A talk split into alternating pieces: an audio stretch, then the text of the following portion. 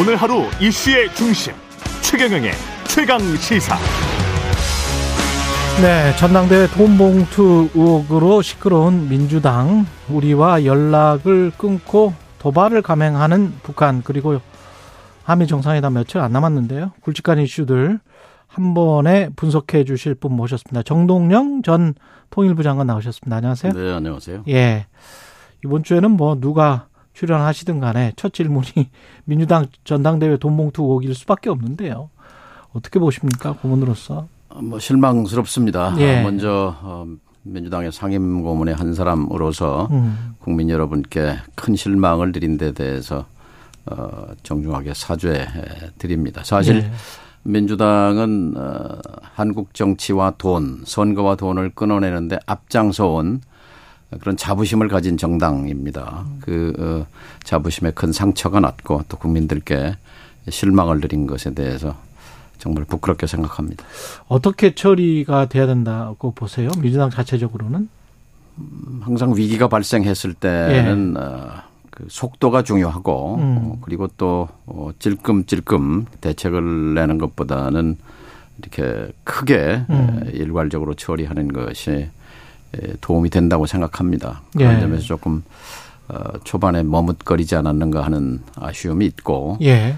그리고 검찰 수사에만 맡기기에는 음. 어, 어, 그 책임이 너무 무겁기 때문에 예. 제3자 아, 외부 인사를 중심으로 한 음. 어, 그 조사단 같은 걸 꾸려서 어, 사실 구명에 앞장서고 음. 거기에 선제적으로 어, 이제 총선이 다가오지 않습니까? 예. 어, 총선에서 어, 어떤 정당보다도 깨끗한 선거를 구현 실천하겠다는 예. 그런 역발상이 필요하다고 생각합니다. 이런 위기 상황을 헤쳐나가기 위한 비대위의 전 단계 비슷한 게 만들어질 수도 있을까요?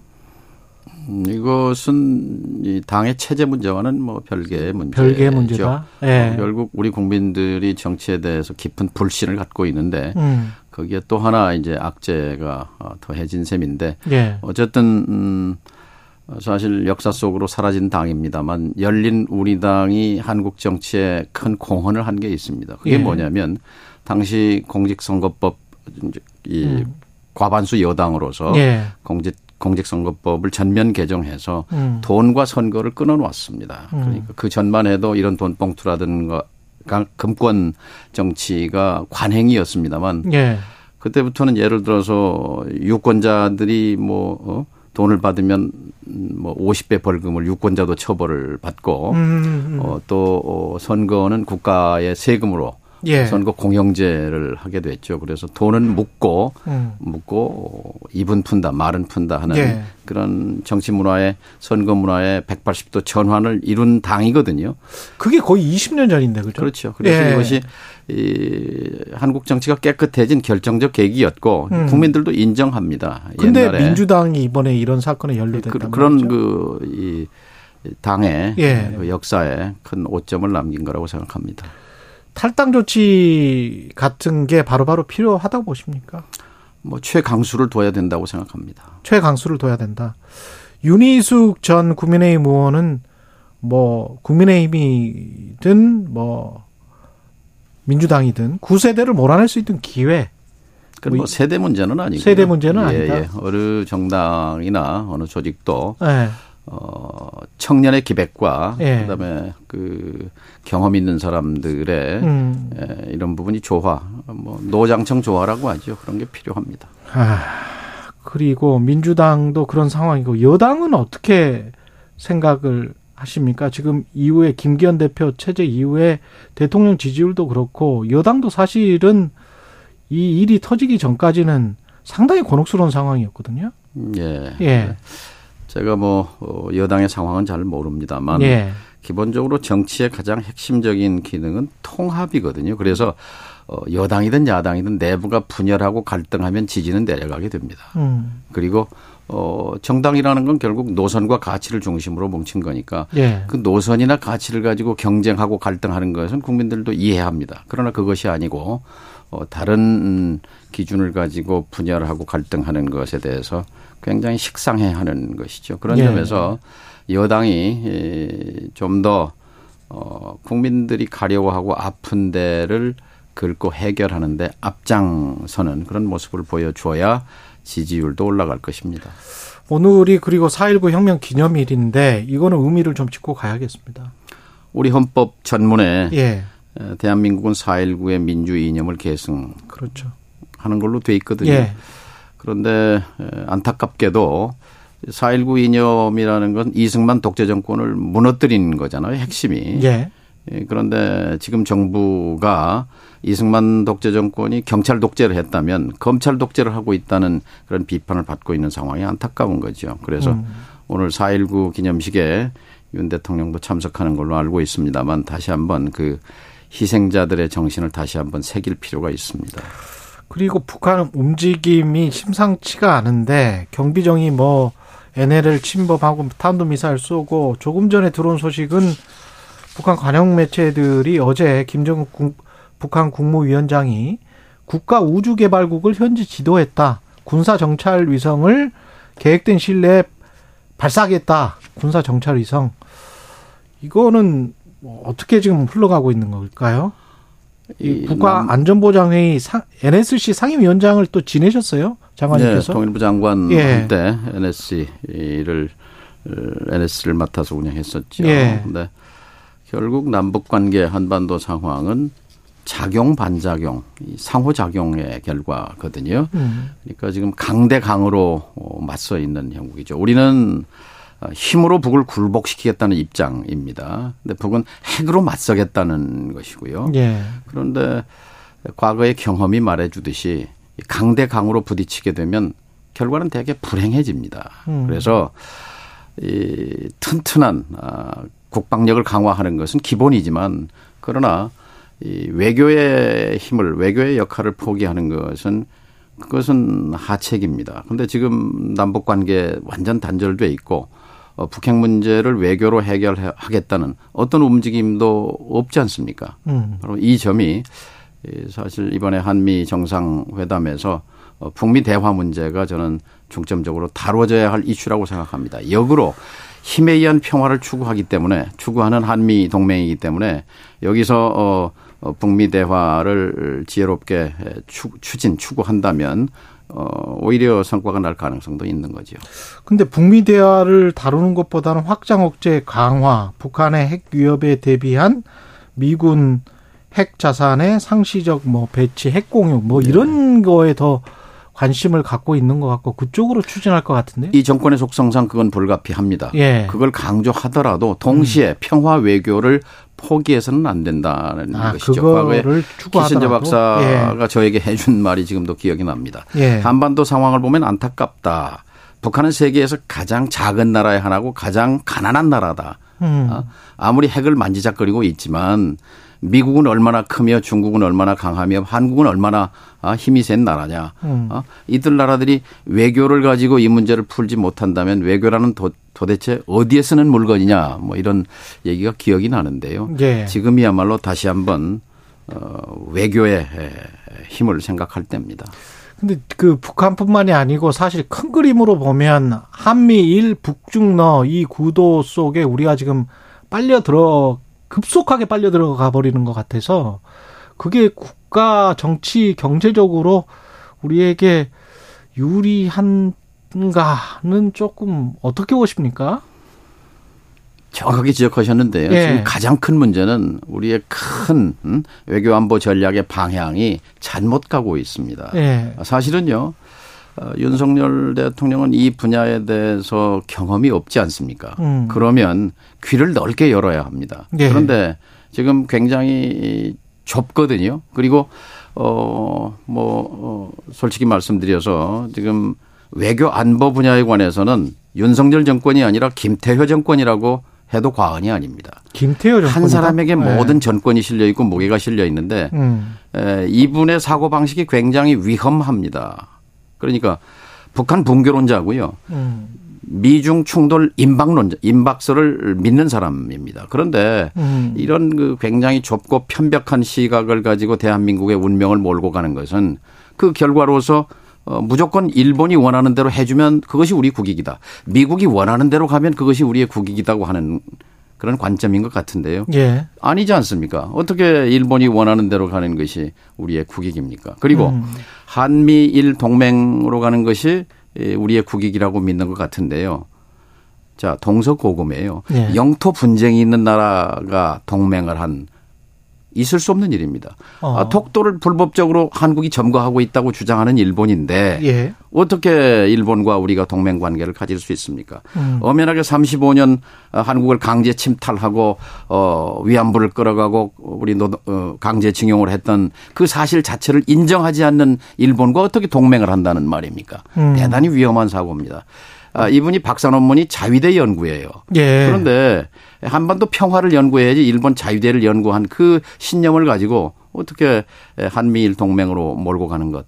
저는 이것이 우리를 불행한 길로 인도하는 것이라고 생각합니다. 윤석열 대통령이 좀 더 귀를 열고 어 반대파 반대자들의 얘기 또 한반도 평화 외교론자들의 얘기도 좀 들을 필요가 있습니다.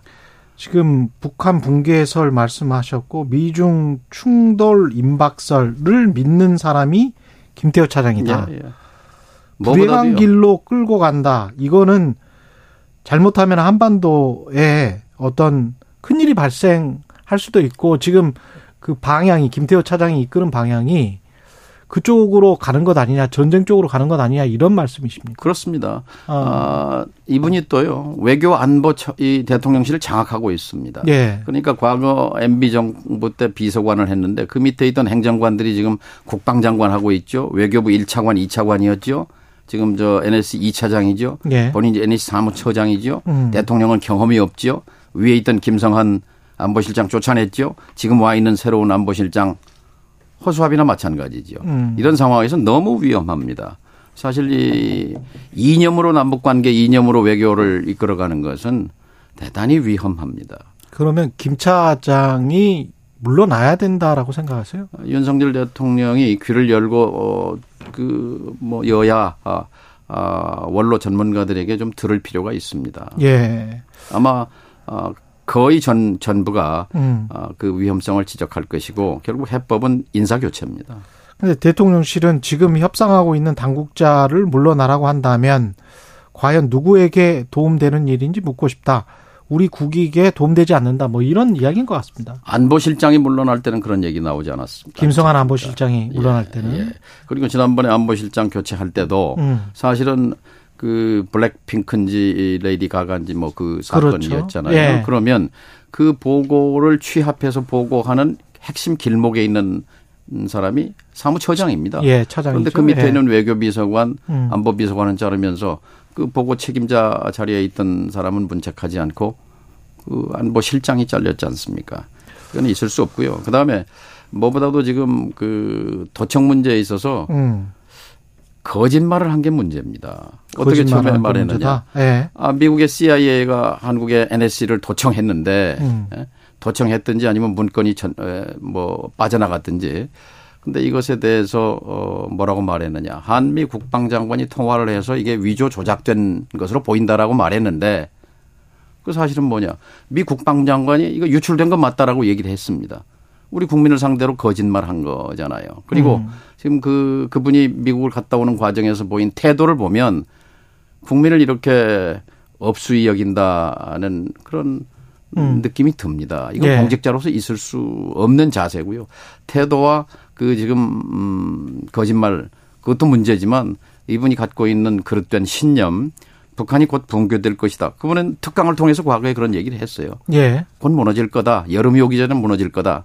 또 어, 첫눈이 오기 전에 무너질 거다. 이렇게 말했던 당사자인데요. 그게 그 신념을 바꿨다는 어떤 증거도 아, 없습니다. 그게 근데 한참 MB 정권 때 아, 한 10년 비서관 할 전? 때 특강을 통해서 얘기를 했었고요. 음.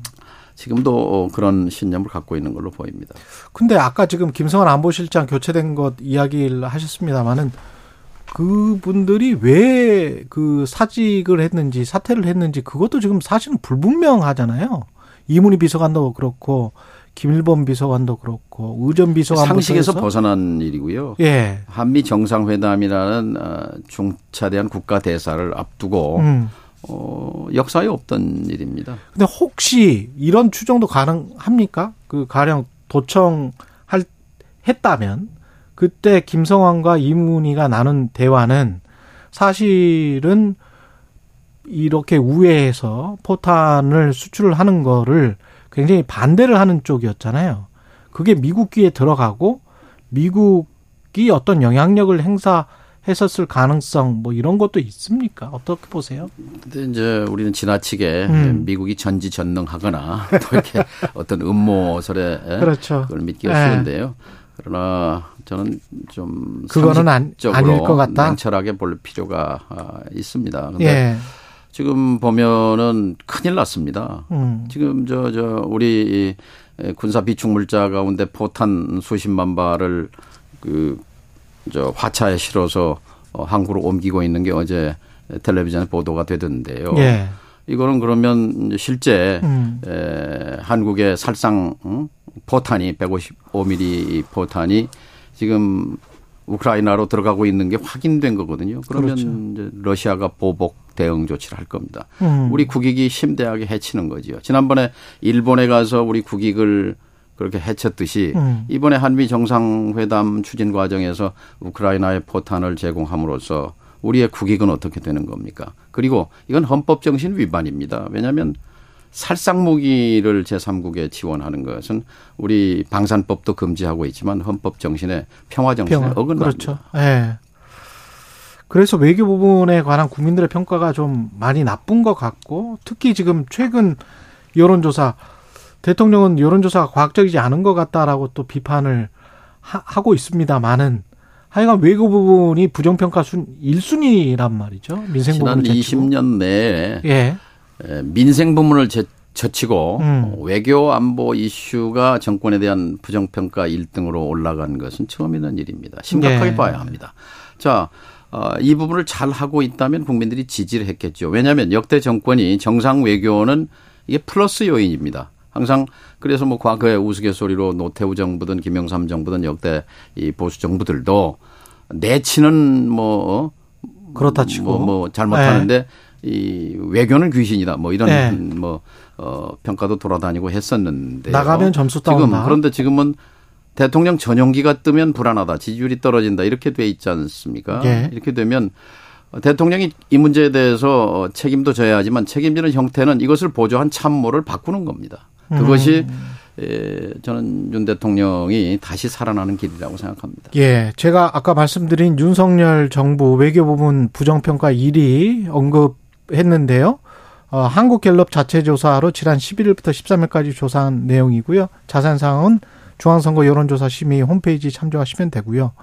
우리 시간이 뭐 한 1분밖에 안 남았는데 내년 총선 있지 않습니까? 뭐 1년. 그 전에 한 말씀만. 예, 예. 야당의 역할이 중요합니다. 음. 그러니까 어, 지금 한국에는 이 윤선, 윤석열 정부가 가는 대결 노선, 압박 노선, 힘에 의한 아, 평화 노선이 아니라 평화 외교 노선, 남북 대화 노선, 북미 대화를 추진하고 남북 또 미중 간의 사자 대화를 추동하는 그런 어 목소리가 있고 그런 세력이 있다는 것을 음. 저는 야당이 앞장서서 그런 목소리를 내야 합니다. 민주당의 아. 역할이 어느 때보다 중요한 사절단이라도 보내야 한다고 생각합니다. 음, 평화 외교를 위한 사절단이라도 보내야 된다. 예.